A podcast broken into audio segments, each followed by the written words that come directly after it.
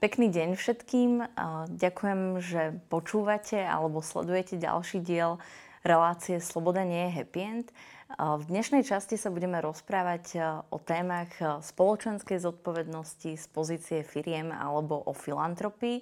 A ja v našom štúdiu vítam dve vzácne hostky, Luciu Paškovú, zakladateľku a spolumajiteľku spoločnosti Curaprox. Myslím si, že jednu z najväčších filantropiek na Slovensku, eh, čo sa týka podpory vôbec eh, občianských a ľudskoprávnych tém. Ahoj, Luci. Ahoj, Sandri, ďakujem za pozvanie. A Martinu Kolesárovú, riaditeľku eh, nadácie Pontis, čiže tvoja pozícia je veľmi kontaktná s rôznymi biznisovými partnermi, ktorí sa snažia robiť e, dobro v spoločnosti. Ahoj Mati. Ahoj Sandri. Tiež ďakujem za pozvanie. A začnem možno tak, e, že poďme sa rozprávať o tom, že prečo je vôbec filantropia e, nevyhnutná alebo potrebná na Slovensku. A možno teda tá základná otázka je, že, že aký je ten stav spoločnosti a prečo práve firmy by, alebo t- ten biznisový sektor, ktorý je jedným z najdôležitejších uh, článkov spoločnosti, aj slovenskej spoločnosti, uh, by mali myslieť na to, že, že tá filantropia je nevyhnutná. Možno uh, môžete obe zo svojich pozícií povedať, že, uh, no, že, že asi ten základný moment, že, že čo všetko tá spoločnosť nemá, a, a čo by mohla mať a práve aj vďaka podpore alebo záujmu vôbec biznisového sektora. Kľudne začni. Dobre, tak ja by som to rozdelila na také dve časti. Čo sa týka filantropia, prečo je potrebná? Jednak možno ešte z pozície toho, čo sa tu dialo pred, alebo začalo diať pred dvomi rokmi, dvomi, tromi rokmi v covidových časoch. Videli sme, ako bolo veľmi dôležité, keď biznisový sektor zasiahol na riešenie problémov, ktoré tu vznikali a zasiahol veľmi rýchlo. Ja by som filantropiu inak chápala aj v takom širšom zmysle, že to nie sú len akoby biznisové prostriedky, firemné prostriedky, ale, ale aj, aj individuálna filantropia je veľmi dôležitá. Takže vidím filantropiu ako kľúčovú jednak v takom tom rýchlom zásahu, rýchlom riešení problémov, ktoré nám tu vyskakujú. Ale zároveň, zároveň je dôležité, aby myslela aj, aj do budúcna a riešila veci, ktoré, ktoré potrebujú nejakú dlhodobú opateru, pretože máme tu témy, ktoré, ktoré aj štát nerieši. A filantropia v niečom je možno taký, taký že veľmi dobre vie predpovedať a vidieť niekedy aj za roh, ktoré, ktoré tie problémy tá spoločnosť má ktoré možno v menšom vznikajú a ktoré vedia nám tu vybuchnúť do väčších rozmerov, čo vidíme aj teraz, čo sa nám teraz stalo. A už, už, ale zároveň napríklad aj pri covide viacerí filantropi predpovedali práve to, že pandémie, že v nejakom čase nám tu vypukne, vypukne veľká pandémia a už zasahovali vopred. Takže, takže ona vie mať akoby viacero, viacero úloh, ale teda tá, tá jedna skupina rýchly zásah a rýchle riešenie problémov, ktoré v spoločnosti vznikajú a potom aj akoby dlhodobejšia, systémovejšia podpora. Ja by som povedala aj to, že akože prečo je tá filantropia dôležitá, je, že tie peniaze v tom systéme nie sú rovnomerne rozdistribuované. A bohužiaľ, tak ako ten svet momentálne funguje, je tak, že veľmi často sa tie rozdiely prehlbujú. Vlastne ako keby, že chudobní ľudia sú krízou ešte chudobnejší a bohatí ľudia sú krízou ešte bohatší. Čiže že za mňa je to skôr aj otázka také nejaké individuálnej empatie a uvedomenia si vlastnej moci, že naozaj, že či sa to jedná o jednotlivcov, ktorí ako keby majú príjem vyšší, ako reálne potrebujú, alebo či sa týka o firmy, ktoré toto zažívajú, tak e, za mňa je to také, že aha, uvedomujem si, že vlastne získavam z toho systému viac, mám nejakú výhodu e, a tým pádom sa snažím dostávať aj ostatných, aby sa vlastne ako keby dorovnávali, aby, aby teda tá distribúcia toho, toho ako hovoria moje kamaráti z permakultúry, obeživa bola rovnomernejšia. A tak ako hovorí Maťka, že tam sú ako keby dva modely. Jedna, jedna vec je ako keby samotné financie ako také a druhá vec je, o, že tie krízové intervencie, ktoré, ktorých sú tie biznisy schopné práve vďaka tomu, že tie peniaze majú. Že oveľa ťažšie sa reaguje na niečo veľmi rýchlo niekomu, kto nemá peniaze. Akože sú presne veci typu, že ľudia môžu ísť na hranicu a pomáhať ľuďom, variť im čaj a podobne, ale nejaké systémové riešenie, na to proste treba peniaze a tie peniaze sú veľmi často práve v biznisoch, takže že vedia na, na zmeny zareagovať rýchlejšie a mohlo by to byť ako funkčný model, ktorý, keď sa nám už osvedčil, že, ktorý by sme mohli používať častejšie. Možno ešte by som pridala ďalšiu vec e, a za mňa na filantropii je krásne to, aj na tej takej individuálnej, lebo aj ja ako osoba podporujem uh, iniciatívy a je, je krásne to, že vlastne cez to vieme vyjadriť aj, aj nejaký hodnotový postoj. My vieme vyjadriť to, akú tú spoločnosť chceme.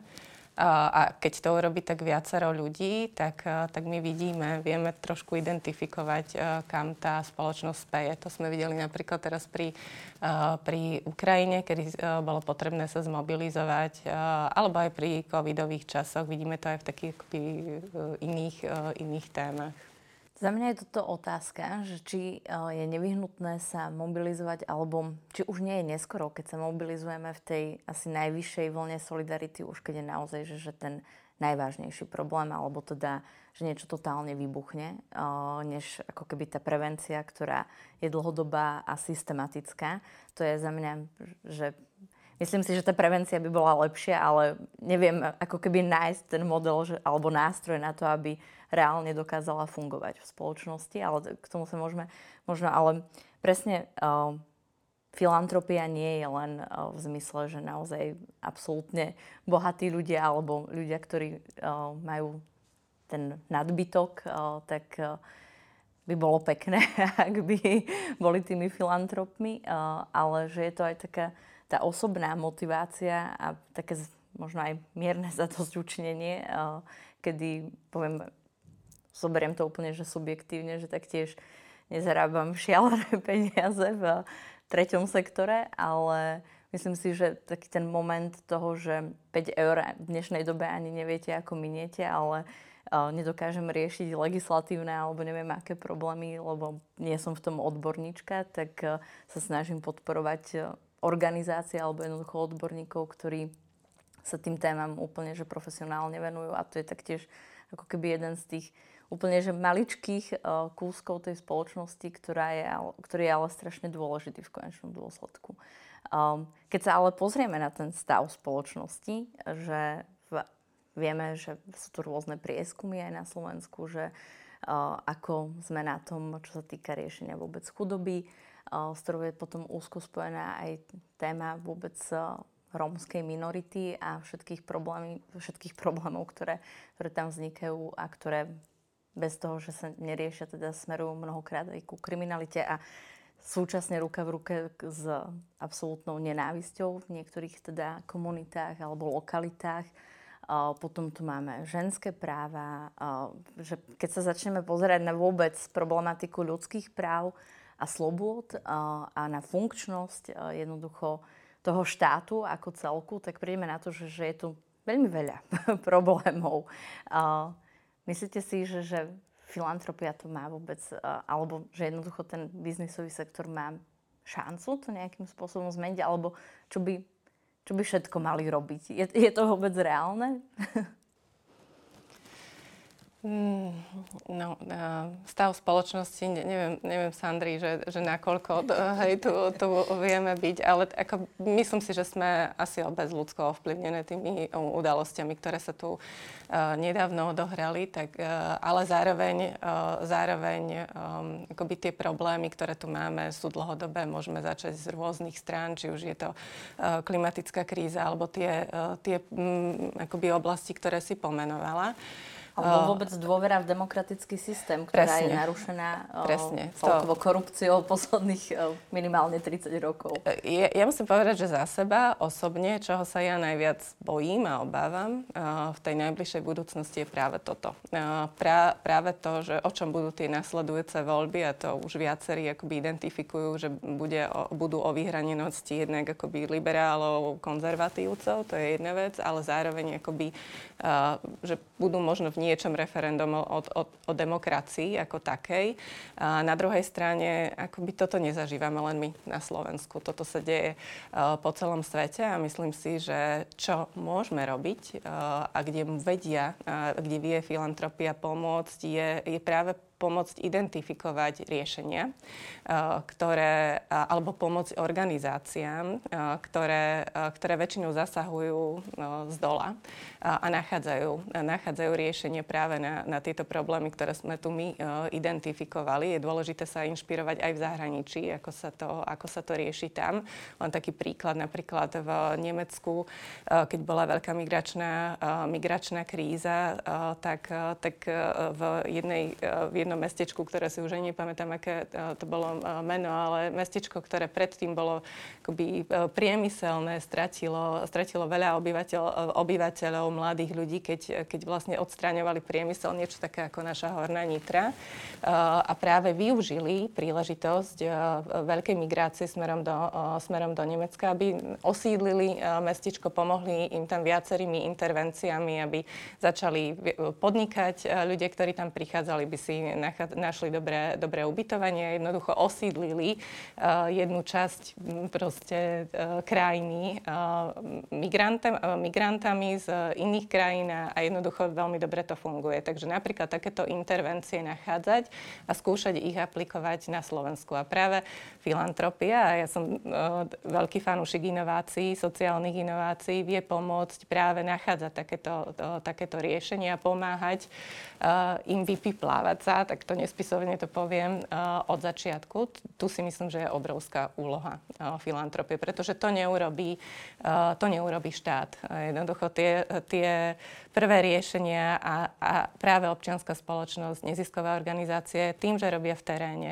sú v priamom kontakte s problémami, ktoré tu vznikajú, tak, tak na, vedia nachádzať tieto riešenia, filantropia tam vie zasiahnuť. Takže toto je veľký, veľká úloha filantropie. No a potom, potom potiahnuť aj ďalej tie, tie riešenia, až kým sa nedostanú na tú, na tú úroveň, kedy vie pomôcť práve štát.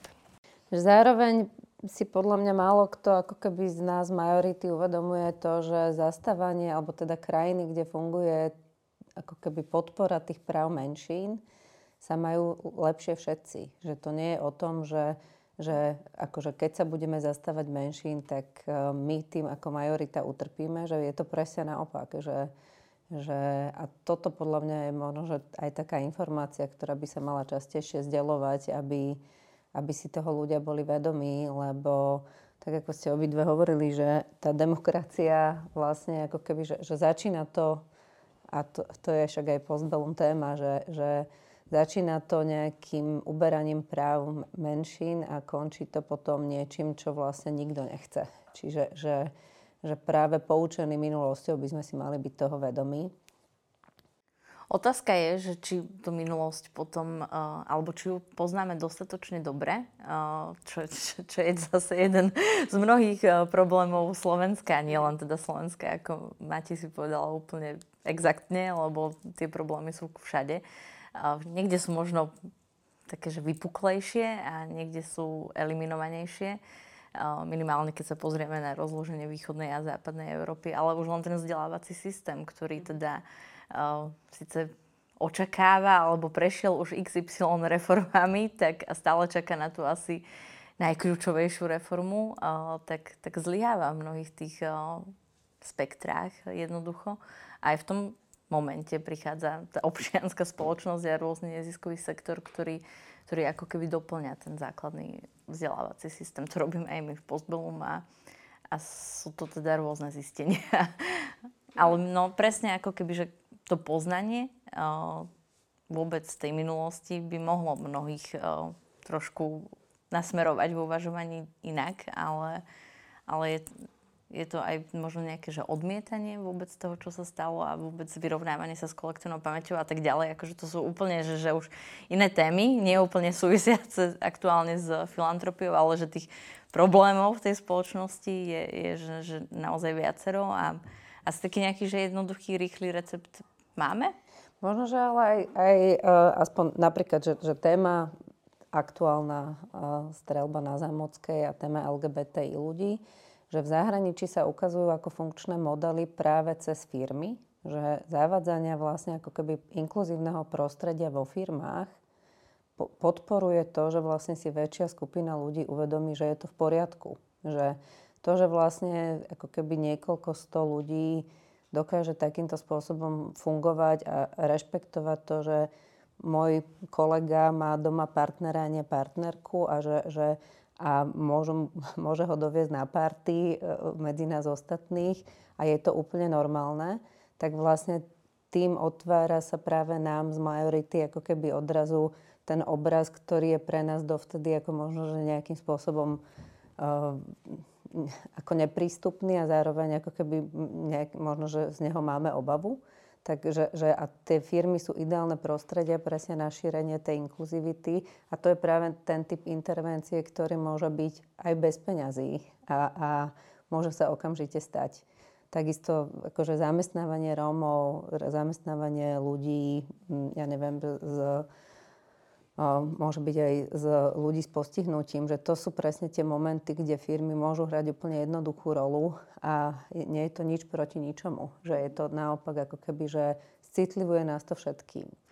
Úplne s ľudskou súhlasím. A už sa to aj deje. Uh, už viaceré firmy uh, na Slovensku, presne tieto tri témy, ktoré ľudská spomenula, tak boli to a sú to uh, práve firmy, ktoré vyťahujú uh, tieto good practices a v konečnom dôsledku, áno, aj tých financií možno na začiatku investujú viac, uh, ale napríklad pri zamestnávaní Rómov uh, máme skúsenosti viacerých firiem na východnom Slovensku, ktoré hovoria, že Áno, e, investícia tam je. Investícia nie len do, e, e, aj do vlastných zamestnancov, aby, aby dokázali akceptovať, aby boli citlivení, ale na druhej strane potom práve Rómovia z okolitých dedín pri Poprade, lebo hovorím, neviem, či viem, môžem značku firmy povedať, ale teda sú najlojálnejší zamestnanci. To znamená, naozaj tie investície sa, sa vyplatia.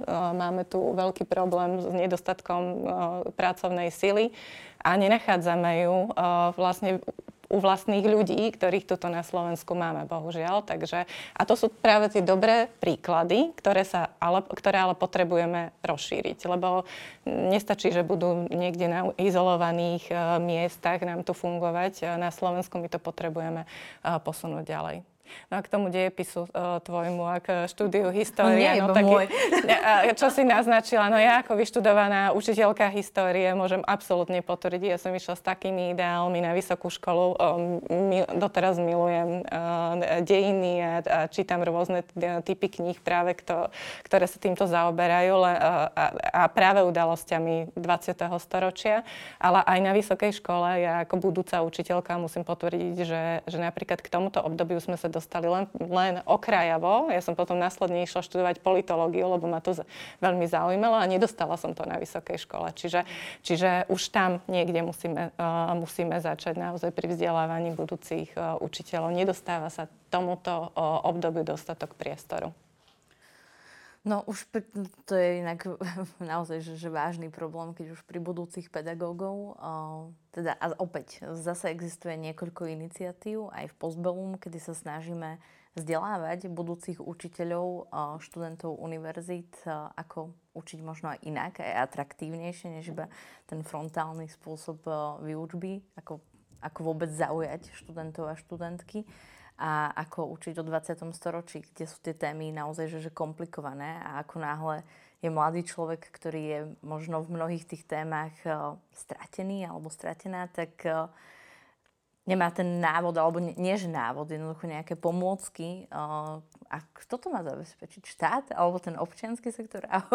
že ja neviem, že už mnohokrát aj v postbelum, teda v tej našej denodennej práci si tak vravím, že a čo všetko by sme ešte mohli robiť, ale potom si stále poviem, že uh, je nás 10 a, a tie zdroje sú veľmi uh, teda limitované a, a že jednoducho nedokážeme zachrániť celú tú spoločnosť, ale, ale že, no tak ako, ako nájsť možno nejaké riešenie, lebo aj keď príde už nejaký momentum nádeje, eh, že sa v tej politickej oblasti teda nájde niekto, kto je vôbec ochotný na dialog a diskusiu, tak sa to niekedy po štyroch rokoch zmení, niekedy aj po dvoch, ako sa nám menia ministri a tak ďalej. A zrazu je všetko odložené bokom a nie ste vyhorené ešte z hľadania nejakých riešení v slovenskej spoločnosti? Ja som po dovolenke, takže ja som v pohode. Ale uh, ja by som povedala, že, že, vieš, že ke, ja keď nad tým rozmýšľam, včera som počúvala tú diskotéku v Cvernovke a podľa mňa Roman Kvásnica tam povedal veľmi dobrú vec, že my vlastne nediskutujeme o týchto témach verejne a že napríklad slovenská televízia by bola úplne perfektná platforma na toto. Že naozaj, že vlastne, aby tento typ diskusí prebiehal, aby vlastne ľudia vôbec vedeli, že, že čo je prítomné v tom priestore a to, že by dostávali tie informácie, že sa vlastne ako keby tým témam nevyhýbame. A ešte keď poviem ako keby čo sa týka tej pamäte, že, že ako z môjho pohľadu akákoľvek vec, ktorú prejdeme bez toho, aby sme si zvedomili nejakú našu rolu v nej, a to je jedno, že, že to je podľa mňa taká sebareflexia, ktorá chýba, a to je všeobecne platné, nie iba historicky, ale aj v súčasnosti, že, že podľa mňa kultivovať vôbec to, že, že to, že si priznám chybu, to neznamená, že sa tým budem teraz seba bičovať, ale že vyslovene sa viem poučiť. A že nemusím robiť tú istú chybu znova. A že keď to poviem nahlas, tak vlastne sa tým môžem aj ospravedlniť tým, koho sa to dotklo. Ale zároveň aj to, že, že, tá, že, že vlastne tí ostatní, keď vedia, že som si to priznala, tak potom vlastne aj vedia, že keď náhodou začínam sklzávať do toho správania znovu, tak ma vedia na to upozorniť. Čiže je to taký ako keby kontrolný mechanizmus ob- oboma smermi. A konec koncov o, de facto našimi životmi a tým, čo konáme aktuálne o, v našich životných príbehoch, tvoríme dejiny. Tak ako v Postbellum napríklad dokumentujeme mozaiku skutočných príbehov 20. storočia, keď hovoríme napríklad o mlčiacej väčšine, ktorá sa podvolila zlu, napríklad počas druhej svetovej vojny a Slovenskej ľudáckej republiky, tak ako budeme hovoriť o tej súčasnosti? Je to... Um, budeme, budeme tiež tá mlčiaca... Akože áno, toto je asi otázka, ktorú by si možno mohol klásť každý sám, že uh, čo robím pre tú spoločnosť a či som súčasťou tej močiacej väčšiny, ktorá uh, buď ignoruje to, že sa nedodržiavajú napríklad ľudské práva a slobody, alebo teda konám a bojujem za to, aby sa niečo v tej spoločnosti zmenilo. Na druhej strane, akože to naozaj začína pri tých malých prejavoch mikroagresie, ktoré prechádzame močaním. Že naozaj, že to nemusí byť ani nevyhnutne veľ, veľmi veľká vec, že uh, akože, že jedna vec, že participácia na petíciách a podobne, že to je jedna vec, ale ktorá sa bohužiaľ v slovenskom kontexte veľmi často stratí v ničom. Ale, ale zároveň to môže začať od maličkých vecí typu, keď niekto sa nevhodne vyjadruje o nejakom kolegovi, tak poviem, že toto sa mi nepáči, alebo že toto je nepríjemné aj pre mňa, že, že, akože, že, že to môže začať od úplne malých vecí a vlastne človek, keď zažije tú skúsenosť, tak e, sa v tom môže posilňovať, lebo väčšinou je to problém, že kto je ten prvý, čo začne a povie, že toto nie je v poriadku. A že, že práve tá močiaca väčšina, už keď sa pridá druhý, tak e, ten, ten e, tyran alebo niekto, kto ako keby je ten, kto je šik, šikanujúci, tak sa vlastne spamätá, lebo odrazu cíti tú opozíciu, len keď teda zostaneme ticho všetci, tak sa neudeje nič. Úplne, uh, úplne súhlasím. Musíme sa to stále ale učiť, lebo aj tie mikro, uh, mikroakty akoby nás uh, stoja možno veľa energie, lebo človek dá sa v šanc, dá tú, tú svoju kožu no, do toho, ale je to veľmi dôležité. Ja len akoby nadviežem na ľudskú, že zároveň je to obrovsky dôležité, že voči komu, že keď už my voči sebe to nechcem, ne, nevieme urobiť, tak už tak robme to kvôli deťom. Hej? Že ak, ak napríklad uh, som išla na, na protest po tom, čo sa uh, udialo v teplárni, tak uh, som tam cieľne brala svoju dceru a pre nás to bola vlastne prvá príležitosť, keď som svojej 9-ročnej dcere vlastne vysvetlila túto problematiku čo, čo sa vlastne udialo a prečo, prečo sa to udialo. Takže dôležité je zároveň tým, ako prekonávame my sami seba, nie, že by som v tej chvíli prekonávala samú seba, lebo tam som chcela ísť, ale, ale je dôležité ukázať aj tie vzory deťom a takto, takto to, myslím, budeme, budeme posúvať ďalej. No musíme, musíme to tak, takýmto spôsobom robiť. A ešte k tej tvojej vyhorenosti. Ja, ja sa vôbec necítim vyhorená, musím povedať, že ja aj tým, čo sa tu odohralo, ja som sa hodnotou absolútne upratala jednoznačne, ale, ale aj v tom, nie že by som predtým nebola, ale aj v tom, ako je dôležité o týchto témach komunikovať, ako je dôležité rozprávať aj s tými, ktorí, ktorí momentálne ako keby ešte stále to nemajú úplne takto ale zároveň sa cítim, som si povedala, že, že kto iný, ak nie práve uh, generácia uh, ľudí, ktorí sa už majú ako tak dobre, uh, sú v aktívnom veku, majú ešte energiu tu, tu niečo urobiť, by to tu mala nejakým spôsobom držať. Ak my si povieme, že, že odchádzame a že to tu vzdávame, tak, tak potom čo bude ďalej s nami. Teraz sme robili mapu sociálnych inovátorov a tam nám vyšlo, že ľudia medzi 35 až 44 boli najviac identifikovaní ako tí, ktorí prinášajú uh, riešenia uh, na spoločenské problémy. No to je presne tá kostra spoločnosti. A teda ja som v tej, myslím, v tej, v tej ja kategórii. som na kraji. Ale, no. ale nie si vyhorená. um, no áno, duševné zdravie, ale ja mám tiež ten pocit, akože mnohokrát som už taká, že áno, potrebujem dovolenku a je, je strašne dôležité si nájsť a starať sa o svoje dušov, duševné zdravie. Určite je to absolútne nevyhnutné. A keď uh, COVID nám úplne nedával možno tie možnosti, uh, aby, aby sme sa starali viac o seba, alebo teda asi aj v tomto nedá sa to generalizovať a, a dá sa možno rozprávať o tom, že niektorí uh, využili to obdobie na práve takú nejakú seba očistu a niektorí sa išli zblázniť, ale uh, ono, práve aj ja som sa pred uh, pár dňami rozprávala s kolegom, ktorý um, teda patrí ešte aj ku queer komunite a je, je absolútne nešťastný, ako ako vlastne on už sám ako aktivista uh, niekoľko rokov, už to bude aj viac ako, už to je viac ako 10 rokov, uh, sa snaží niečo zmeniť tej spoločnosti. Nič sa nedarí vlastne, stále sa to iba radikalizuje viac a viac, do toho proste pracuje v treťom sektore a v kultúre, v umení, kde uh, to sú všetko ako keby, že, že témy, ktoré, alebo oblasti tej spoločnosti, ktoré sú dosť vyčerpávajúce v konečnom dôsledku, keď nevidíte s ňou stále je tam nejaký úpadok, než nejaký progres a, a úplne mi vravel teda, ako už má chuť všetko zabaliť a odísť niekam na samotu a ja som mu teda len vysvetľovala, že nie. musíme, musíme práve ako keby ešte teraz, že zabrať a ešte máme posledné nádej, že to sú už naozaj možno nejaké posledné nádeje, aby sa tá demokracia naozaj, že, že neubrala iným smerom. Ale späť k filantropii.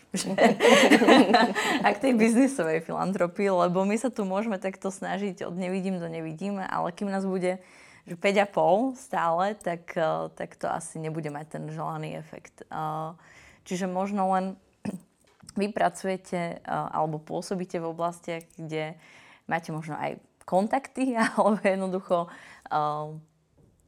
dos- dokážete uh, dosiahnuť na ľudí, uh, o ktorých my z NGO sektora napríklad len dlhodobo snívame a nikdy, možno nikdy sa k ním nedopracujeme. Ako to vy vnímate, že existuje tá spoločenská zodpovednosť v firmách uh, alebo ako ich musíte lámať, mobilizujete ich, uh, obe myslím, že mobilizujete dosť výrazne firmy, ako ich možno vzdelávate alebo motivujete k tomu, aby ich zisk nebol iba ich ziskom, ale aby sa stal ziskom pre spoločnosť a pre budúcnosť?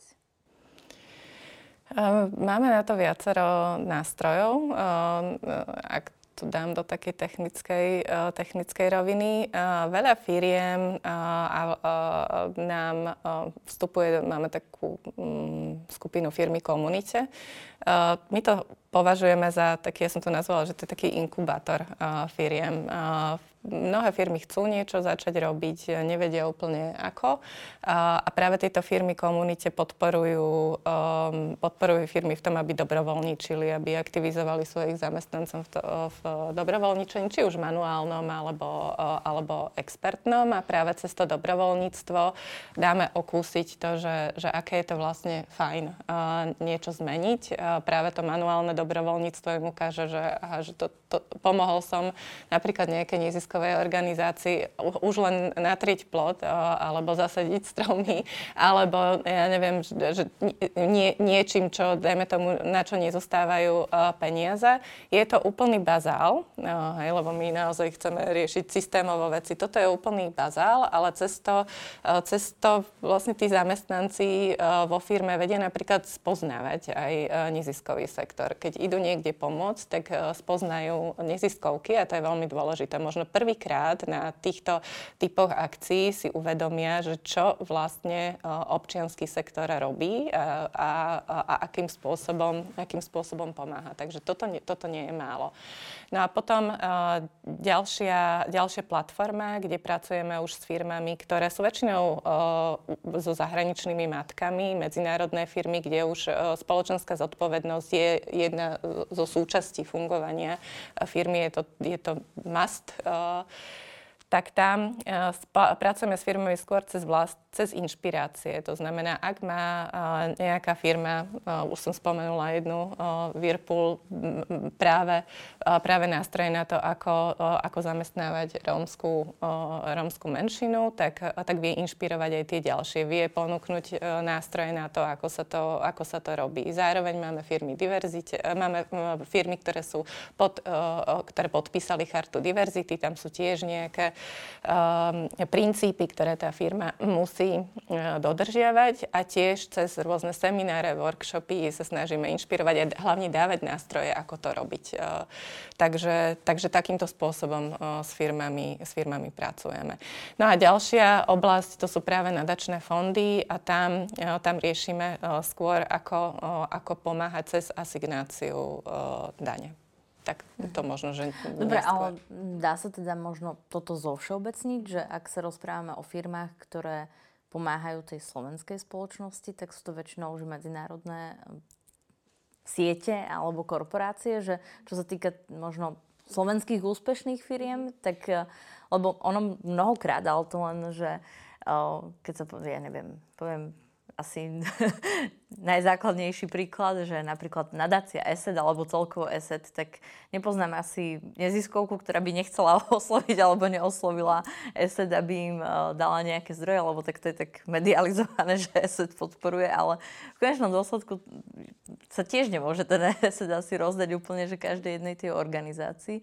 A mnohokrát aj my teda máme v tom našom neziskovom priestore v hľadáčiku iba zo pár, 10, 15 firiem, ktoré teda neustále bombardujeme a je, je asi aj prirodzené, že tie firmy nemôžu podporiť úplne každú aktivitu a každú organizáciu a že si musia hľadať možno tie témy, ktoré chcú v rámci CSR dlhodobo uh, podporovať, ale uh, ako potom možno objaviť tie firmy, alebo ako vy vyhľadávate tie firmy, ktoré nie sú tie top of the top uh, a rebríčky Forbes, ale, ale sú možno ziskové a naozaj, že tá miera tej zodpovednosti tam by mohla byť a, a je, alebo ako?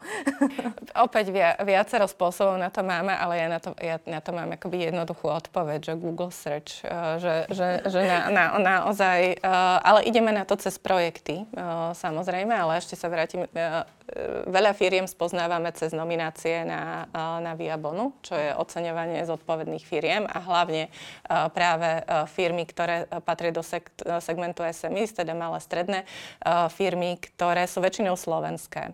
A áno, tak ako som povedala na začiatku, väčšina medzinárodných firiem je už zvyknutá byť spoločensky zodpovedná, má tie, má tie aktivity, vyžadujú to matky týchto firiem, aby, aby sa firmy angažovali. Tak takže tam už práve tú takú základnú, to základné prekonanie tej bariéry, že, že vôbec mám pomáhať, tam riešiť nemusíme. Ale, ale čo čo chceme a potrebujeme, e, sú práve slovenské firmy. A tu, keď si spomenula ESET, tak e, ja stále spomínam na Ríša Marka, ktorý bol na jednom zo stretnutí Business Leaders Fora nášho a on povedal, je síce pekné, že v tejto miestnosti sedia zástupcovia medzinárodných firiem, ale tie firmy, ktoré majú najväčšiu motiváciu niečo s touto krajinou urobiť, sú práve tie slovenské. A to je, to je niečo, čo, čo je absolútna pravda, pretože to sú firmy, ktoré majú slovenských majiteľov, ktoré tu chcú zostať, ktoré uh, zamestnávajú mnohokrát v regiónoch širšie, širšie komunity ľudí a práve tieto firmy by sme my mali čoraz viac inšpirovať a možno pomáhať im nachádzať tie nástroje, ako to robiť. A, a aby som akoby skritizovala aj nás, nerobíme to dostatočne. To je niečo, čo, do, do čoho sa musíme tomu, pustiť. tiež 5,5? Eh, už je nás dosť, už je nás dosť eh, a, a čo, čo sa snažíme je tým, že sme aj v regiónoch, máme, máme naše vlastné projekty, ktoré, eh, ktoré sú nasmerované práve mimo Bratislavy, tak tam sa snažíme aktivizovať práve lokálnu biznisovú komunitu. Ide to ťažko. Musím povedať, že v porovnaní s Bratislavou je to, je to o mnoho ťažšie, lebo tu sú zdroje, tu sú ľudia, ktorí sú zvyknutí zvyknutí uh, tie napríklad fundraisingové stretnutia uh, absolvovať. Nie je problém získať stretnutie, možno aj tým, že Pontis je tu už známe meno, ale v regiónoch nám to ide o mnoho, v regiónoch, akoby mimo Bratislavy nám to ide, ide ťažšie. Ja možno, že poviem tým, že my s Bystrinami, čo je tiež jedno fantastické občianske združenie, ktoré práve robí mimo Bratislavy, a teda sústredí sa na také ako ohniska pozitívne deviácie v rámci uh, celého Slovenska, tak uh, nám sa osvedčilo práve robiť nejaké podnikateľské raňajky alebo večere v kultúrnych centrách, kde ako keby um, akože, že je pravda, že v Bratislave oveľa viacej sú tie sektory preplatené, že stále ako keby v rámci celého Slovenska žijú tí ľudia v takých silách, že občianský sektor separátne, podnikateľský sektor separátne, ale musím povedať, že stačia treba z dve, tri stretnutia, ktoré sú organizované. To je to, čo sa tu dialo kedysi vlastne v Bratislave ako štandardne.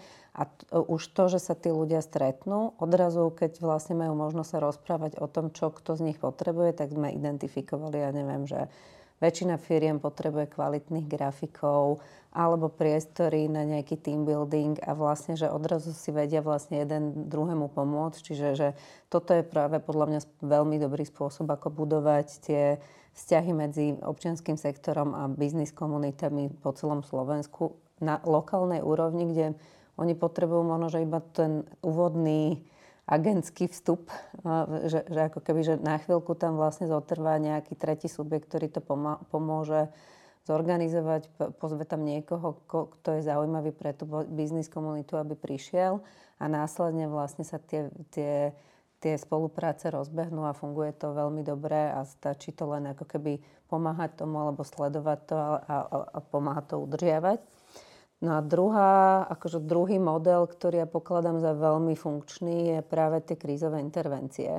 Lebo tie krízové intervencie a to je niečo, čo podľa mňa by sme si tiež my mali byť vedomí. Ja sa tiež pokladám napriek tomu, že som z biznis sektora za, za, za občiansky sektor, že, že mali by sme si byť vedomí, že my takisto žijeme nejako izolovaní a ako keby stále sa stretávame s tým istým typom ľudí a podobne. A že tie krízové intervencie sú veľmi často dobrou príležitosťou, pretože tam odrazu musí začať robiť na nejakej téme 200 ľudí, ktorí sa nepoznajú. A a to je odrazu priestor, ako vlastne nafúknuť uh, a, a prijať do tej skupiny nových ľudí, ktorí, dovtedy, ktorí to majú ako prvú skúsenosť. Akože, že, a naozaj akože zažiť im um, to, že, alebo nechať im zažiť, alebo spoločne zažiť to, že, že čo to naozaj znamená, ke, čo, čoho sme vlastne schopní, čo, čo vieme urobiť, keď, keď sa dáme dokopy a keď, sa nehráme na to, že ja som tu múdrejší a, a skúsenejší, ale že naozaj, že nám ide o ten výsledok. A to je podľa mňa veľmi pekný model, ktorý cez tie krízové intervencie vlastne sa buduje tá dôvera medzi sektorovo. A naberá sa dôvera medzi starými hráčmi a novými ľuďmi, lebo toto je tiež niečo, čo ja vnímam napríklad, že je zanedbané v rámci toho občianského sektora. No a Sandri, možno tá no, ešte jedna vec, lebo rozumiem, kam, kam mieríš aj, aj v tým v, v, z hľadiska vyhľadávania tých firiem. Uh, u nás celkovo... Google search, áno. A, ale nie, nie len, nie, a, áno, ale aj na ten Google search potrebuješ človeka. Väčšinou uh, u nás nie sú akceptované tieto typy výdavkov, napríklad aj, aj v projektoch. Uh, pretože áno, nie sú. Musíme ich uh, kadejak kamuflovať uh, a pritom je to normálna vec, že na, na fundraising a na to, aby sme sa rozvíjali, aby sme nachádzali tie ďalšie zdroje, potrebujeme personálnu kapacitu. Takže, takže toto je niečo, čo musíme, čo musíme, myslím, aj úplne transparentne aj donorom vysvetľovať. Absolútne súhlasím, ale to je možno aj um, že keď hľadáš potom v NGO sektore, alebo jednoducho v tom našom nejakom pôsobení vôbec ľudí, ktorí by to chceli robiť, alebo majú nejaké akože skúsenosti vôbec a nejdeš úplne od toho uh, základného vzdelávania, tak to je ďalšia komplikácia. Ale tu je práve, a vlastne Luci, ty si to aj teraz tak čiastočne už spomenula, že, že je možnosť tej filantropie a tej pomoci aj medzi biznisovým a tým NGO sektorom, že je množstvo profesionálov, odborníkov, ktorí sú v tom biznis prostredí a možno chcú robiť dobro a nemusí to byť prostredníctvom nejakej finančnej podpory, ale môže to byť práve odovzdaním toho know-how alebo jednoducho nielen odovzdaním, ale, ale tou reálnou pomocou, že či už napríklad vo vyhľadávaní a riešení vôbec stretnutí to, to, to je jeden z momentov a tiež aj my priamo v organizácii, a poznám teda množstvo organizácií, ktoré s týmto bojujeme, že popri tom všetkom, čo robíš a prepínaš v jednom, v jednom dni z pozície pracovnej do pracovnej inej pozície, tak ešte ako keby riešiť úplne tú základnú vec mnohokrát ti na to nezostáva jednoducho tá ľudská kapacita, ani mentálna, ani fyzická. Čiže a to, to je tiež ako keby že model toho, že ako ten biznis sektor dokáže pomôcť NGO. Keď ešte nadviažem na to, čo povedala Maťa ohľadom Google Searchu, že čo sú ešte ďalšie nástroje, ktoré vlastne sú k dispozícii, že existuje platforma Smart Heads, ktorú už pomerne veľa firiem využíva, ktorá vlastne ako keby identifikuje, akým CSR témam sa jednotlivé spoločnosti venujú a nie sú tam len medzinárodné, sú tam aj slovenské firmy. Druhá taká forma, ako keby ako nachádzať tie, že naozaj sa pozrieť, že keď si vygooglíme, alebo keď si pozrieme stránku tej ktorej firmy, že čo sú nejaké hodnoty, ktoré tá firma vyznáva, že ono je dobré, keď e, tie neziskovky nepíšu také generické maily, kde vidno, že jeden e-mail išiel na 500 firiem a niekedy to ešte aj urobia, takže to naozaj vidno, akože, že to ide na tých 500 firiem naraz, lebo to ako keby ukazuje potom veľkú neprofesionalitu a zároveň že si vlastne tá neziskovka ani nedala čas, že oslovujem vás ako konkrétneho sponzora alebo konkrétneho donora. Že, čiže naozaj si nájsť ten link, že kde sa tá moja činnosť viaže k činnosti, ktorá, ktorú tá firma propaguje alebo teda sa k nej hrdo hlási, lebo vtedy to má aj najväčšiu šancu na úspech. Určite. A ja ešte jeden nástroj. Ja teda poviem, že no. keď si hľadaš, že potom, že princípy demokracie alebo ľudské práva všeobecne. že, a hľadaj napríklad, ako to, to, s týmto je, že v Postbellum, a to teraz môžeme sa akože trošku rozprávať o tom, ako Postbellum funguje už len v Českej republike a ako funguje na Slovensku a ako vôbec funguje filantropia v Českej republike. Dobre, Česko je uh, väčšia krajina ako Slovensko, ale minimálne akože keď sa rozprávame o tom, že best practices, ako čerpať z iných krajín, tak z niekdejšej spoločnej krajiny by to bolo úplne krásne. Mm-hmm. A keď sa pozrieme na to, že ako funguje ten moment alebo jednoducho tá zodpovednosť tých firiem v Čechách a na Slovensku, tak je to absolútne neporovnateľné, že už len uh, teda máme tu konec koncov výhodu, aj keď niekedy je to aj nevýhoda, že sa pozrieme na firmu, ktorá funguje v Českej aj Slovenskej republike. Absolútne niekoľko rokov podporuje České postbelum a oslovíme ju na Slovensku no go.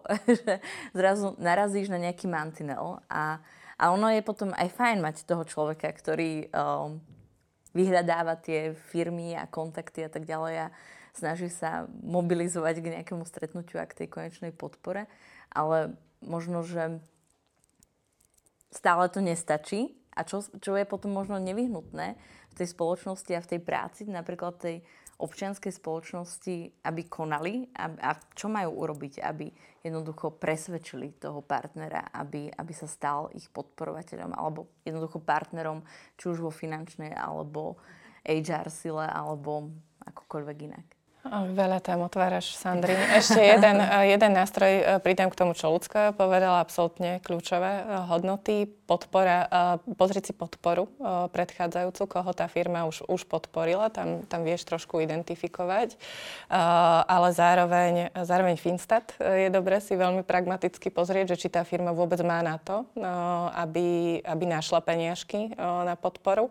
No a, a teraz hej, k tej tvojej otázke, Česká české versus slovenské firmy. Uh, väčšinou na Slovensku áno majú malé pobočky, uh, ktoré majú o mnoho menšie, menšie budžety uh, na, uh, na podporu. Takú skúsenosť máme. No, um, takže Takže tak, no a e, akoby ne, neviem tam nejako úplne poradiť, lebo je to väčšinou naozaj e, aj, aj pozerať sa okolo, okolo seba, kto koho podporuje, nadviazať na tie spolupráce, pozrieť si nejaké hodnotové zameranie. Ideálne ísť priamo na majiteľa, majiteľku e, firmy, rozprávať sa s týmito ľuďmi. Ak, ak tam nevieš dostať stretnutie, že je to veľká medzinárodná firma, tak potom CSR manažery, no sú. Ale naozaj potom pozrieť, že aká je stratégia tej firmy, lebo pri tých veľkých medzi medzinárodných eh, firmách tam už majú jasne identifikovanú stratégiu, eh, čo, čo podporujú. To áno, ale sú aj tie menšie firmy, ale ono... No. Ja možno, že ešte poviem, že, že, akože, že naozaj si treba aj uvedomiť, a to si veľmi často ľudia z občianského sektora neuvedomujú, že tí ľudia v biznise akože žijú trošku iný svet. A že že naozaj ten fokus na tú občianskú spoločnosť je skôr také ako pohľad z okna, ktorý, že, že, že takto by som to porovnala, že ide vlak, ktorý akože je jasná destinácia, na ktorú akože stanicu ide a pozera sa z okna na to a teraz akože niekedy zhrozene pozoruje, čo sa tam deje, ale vlastne, že nie, že, že že, že je dobré aj identifikovať, v čom sa tie veci dotýkajú. Že v čom, ako keby, že, že niekedy to treba úplne idiot proof pomenovať, že toto a toto má takýto vplyv v konečnom dôsledku na biznis. Že, že naozaj, že, že, že možno, že mať tento typ narratívu, na ktorý by ľudia z biznisu lepšie počúvali, je, je dobré. Druhá vec je naozaj to, že ako hovorím, že ja sa pohybujem pomerne slobodne medzi týmito svetmi, lebo už poznám sa s dosť ľuďmi z oboch, ale, ale viem, že pre veľa ľudí z biznis komunity je to normálne zúskostňujúce. Mm. Že vlastne ako keby začať akýkoľvek nový kontakt vlastne s prostredím, ktoré im neznáme, tak je to out, out of comfort zone, do ktorého oni musia ísť. A, že, že, a chápem, že je to obojsmerne, že, ale že toto napríklad, že vytváranie tých príležitostí napríklad cez tie kultúrne centra, kde sa tých ľudí stretne naraz viacej, je oveľa príjemnejšia, trošku ako keby moderované diskusie alebo moderované spoznávanie sa, že to môže byť lepší model, ako to uchopiť, ako to vždycky nechávať na tie individuálne, lebo je to veľmi pracné. A ja osobne, ale aj keď sa rozprávam s ďalšími ľuďmi uh, z aj z toho vlastne primárne tretieho sektora alebo občianského prostredia, tak čo je vlastne každý žije v občianske prostredie, je to také stále na váškach som, že ako používať tie termíny, aby boli úplne že exaktné, ale ja mám mnohokrát taktiež pocit, že, my ako keby sme žili v iných svetoch, absolútne diametrálne odlišných, že OK, my vôbec len na Slovensku máme, že komunitu chudoby, ktorá je tiež veľmi rozsiahla, s ktorou sa snažíme pracovať z tých rôznych potom z našich spektier. Potom tu máme komunitu veľmi širokú, rozmáhajúcu sa čoraz viac štátneho alebo teda verejného sektora v zmysle áno, aj už celá administratívna sila a tak ďalej a tak ďalej, ktorá má ten svet veľmi podobný čiastočne aj chudobe, ale čiastočne vlastne akože, že to sme my tá skupinka aj s tým občianským sektorom, alebo teda tretím sektorom. Uh, potom teda my, čo sme tak niekde na pomedzi neviem čoho mnohokrát, uh, ale skôr teda smerujeme uh, k tým úradníkom, nazvem to v úvodzovkách a niektorí aj chudobe, uh, lebo keď sa pozriem na to, že v akých vôbec ako keby číslach fungujeme, tak je to neporovnateľné. A potom je tu už ten ako keby aj biznis, aj nejaká akože uh, taká, že celebritnosť, alebo, a potom už akože to najvyššie, že, čo sa týka vôbec e, fungovania v tých bežných naozaj, že, že prost, bežnom dennom živote. Vidím to aj keď sa rozprávam s komunitami alebo s rodičmi vôbec, že ako fungujú ešte v inom regióne, než my v Bratislave, ako vôbec uvažujú o svojich výplatách a tom, ako jednoducho ich bežný život. A stretávam sa s tým absolútne, že, vždy, keď komunikujem s, aj s nejakým biznisovým partnerom, alebo keď uh, máme teda reklamnú agentúru, s ktorou dlhodobo spolupracujeme, ktorí nám de facto robia uh, kreatívu a potom mnohokrát aj tú realizáciu úplne, že, že zadarmo. Lebo keď sa rozprávame o tom, že v akých sumách fungujú oni, tak ja iba pozerám a nestačím sa diviť, lebo to je absolútne iný, iný životný uh, priestor. A teraz uh, pozrieme sa na to z toho biznisového hľadiska, že OK, my tu žijem, poviem blbosť, ktorú si vlastne vymyslím, že tento moderátor dostane za jeden večer 5000 eur a potom NGO nejaká, alebo nejaká teda neziskovka žiada na moderátora v tom rozpočte 200 eur. A tak je to vôbec zaujímavé? Alebo čo si povie ten biznis, že tak toto je tá suma, jasné, že dám radšej tú sumu než tých 5. Zmení to potom v tej komerčnej cene? Alebo že dokáže sa meniť možno nejak ten narratív? Alebo... Na, za mňa napríklad toto je jedna z dobrých príležitostí na uh, filantropiu. Že, že to, to poviem tak, že, že napríklad ja, mňa keď volajú, aby som niekde vystupovala, tak keď ma volajú neziskovky, tak idem zadarmo, aj si platím ubytovanie, cestu, všetko. Že napriek tomu, že mi ponúkajú, že to budú mať zaplatené z grantu, tak hovorím, že môžete tie peniaze inám použiť. Ale, my ich musíme potom vyreportovať. Áno, ale môžete, akože poviem tak, že, že, že môžete to zaplatiť, ja neviem, catering pre personál, ako keby, ktorý na tom pracuje a podobne. Zároveň poviem tak, že pokiaľ ma zavolá niekto ako vystupovať na nejaké biznis fórum, tak si za to normálne vypýtam peniaze a nie málo ale vyslovene si to vypýtam s tým, že chcem, aby tú sumu poslali rovno neziskovke. Ešte vydám väčšinou presne, že si pozriem, aké sú ich firemné hodnoty a, a akože po, poviem, že vyberte si z týchto troch, tie sa venujú v tých témach, ktoré hovoríte, že podporujete. Takže že ako keby, že, že to je tiež trošku kultivácia toho prostredia, ako keby... Že... Ty si mala napísať taký desatorov, vieš? Desatorami idú. Hej. Čiže to je napríklad príležitosť, že keď, ako keby, že keď, e, že napríklad moderátori presne, že ak vedia povedať, že, že idem moderovať a vzdávam sa tej odmeny v prospech, lebo tých, tých eventov moderuje 20 do mesiaca a vie, že reálne ako keby si nechce kúpiť ďalšie auto navyše alebo ďalší dom navyše. A že to je za mňa druhá téma, ktorá s tou filantropiou súvisí, že, že kedy máme dosť. Že kedy už vieme, že vlastne ako keby, že toto je vlastne tá suma, ktorú potrebujem na spokojný, e, komfortný život a že vlastne nepotrebujem viac a keď som aj schopný viacej zarobiť, tak toto viem ja niekomu posunúť. A toto je podľa mňa druhá téma, ktorá možno, že vychádza aj z toho, čo si hovorila, že človek, ktorý vlastne nezažíva dostatok od malička, že napríklad, že je vychovaný v rodine, ktorý, v ktorej zachova, za, zažíval chudobu a potom sa stane človekom v biznise, tak sa mu môže stať, že on vlastne pociťuje tú chudobu napriek tomu, že už ju vlastne nezažíva, ale vla, má vlastne stále zostáva mentálne v tom nedostatku a má pocit, že potrebuje mať na účte ne, nekonečne veľa, alebo vlastne, že je to ako dieťa, ktoré proste dostane nový darček, tak chvíľku sa s ním musí pohrať a potom je ochotné požičať. Že, že neviem, či to je dobré prirovnanie. Vieš čo, asi, asi, asi je. A k tomu mám presne via, via, viacero vecí, že my tu máme takúto, my sme mladá krajina a, a, a, a máme tu práve takúto generáciu rýchlo bohatnutých ľudí, ktorí sa presne toto učia, že, že pre nich je, že stále sú akoby na tej úrovni, že potrebujem Porsche 2, 3 a, a vlastne ešte som nepre, neprešiel do toho, že, že potrebujem pomáhať a to je to, čo ľudská hovorila. My tu musíme dbať na osvetu. Musíme tu dbať na to, nechcem to povedať, že vychovávať, ale, ale ukazovať práve tie príklady ľudí, ktorí, ako ľudská napríklad, ktorí to majú inak a možno, že posúva to do tej roviny, že, že, je to, že, že, že to patrí k k dobrej, ako, že patrím tak do tej dobrej spoločnosti, alebo že to je, že to je prírodzená vec jednoducho,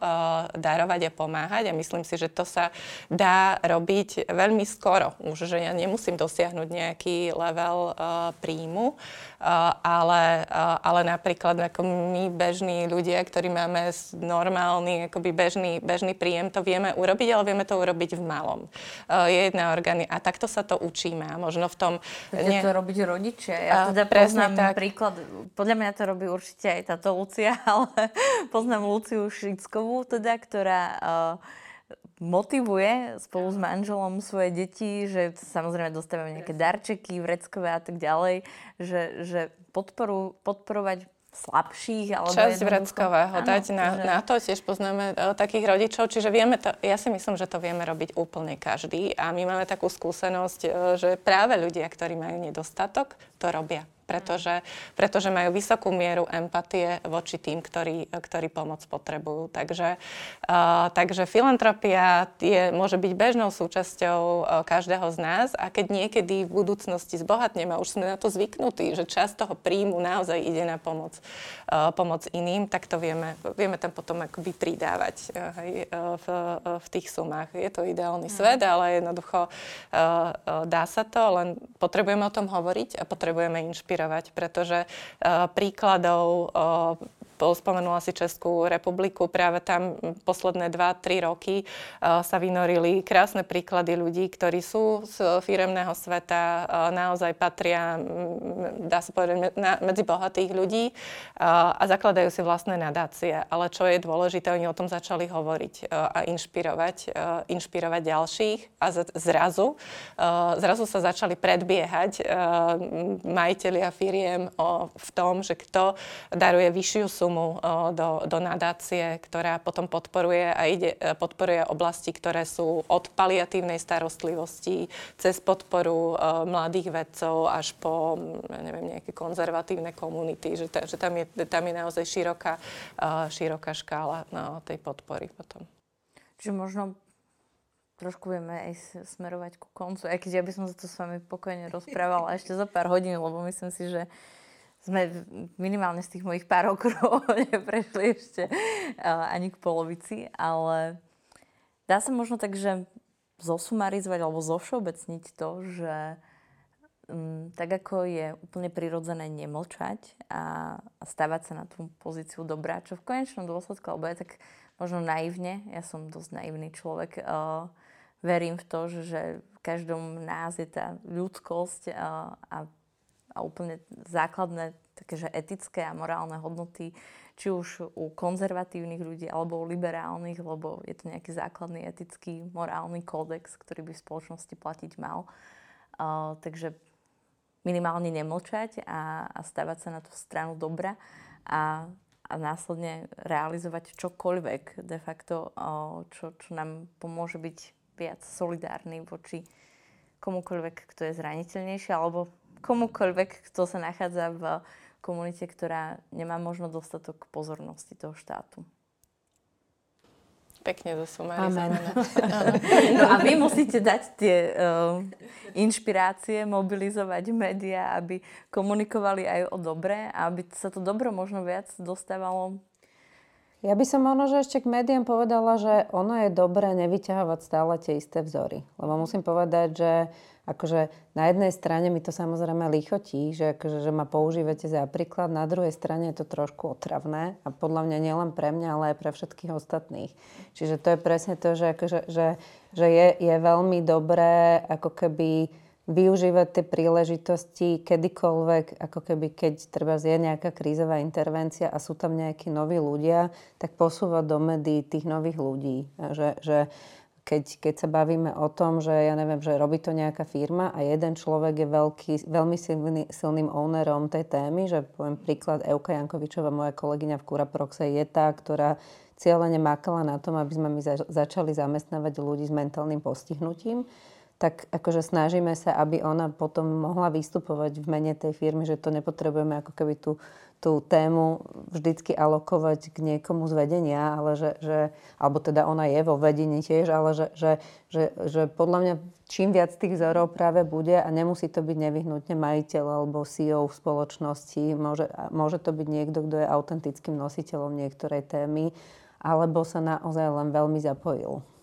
Úplne, uh, úplne súhlasím. Uh, a áno, čím, čím viac vzorov, ale to je to, Luci, presne, že my máme problém, uh, aj my, keď hľadáme uh, ľudí aj v rámci filantropie, že koho teraz uh, napríklad volať aj na také stretnutia, ktoré máme, kde sa snažíme inšpirovať ďalších filantropov. Mali sme obrovský problém aj pri špecifických témach nájsť niekoho silného uh, v danej téme. Teraz naposledy sme robili filantropia a umenie a, a, a ľudia, o ktorých vieme, že sú veľmi silní, že venovali veľké prostriedky na podporu umenia, nechceli prísť o tom rozprávať. Mm. Takže máme s, tým, máme, máme s tým problém. Potom voláme áno, príklady uh, z Českej republiky, ale to je veľmi dobrý point z, to, z tvojej strany. No a, a, áno, a, ale myslím, že aj tá práca s médiami je dôležitá. To je solution-based journalism a vy, vy uh, nachádzať tie, tie dobré, dobré príklady. No my nechceme skončiť tu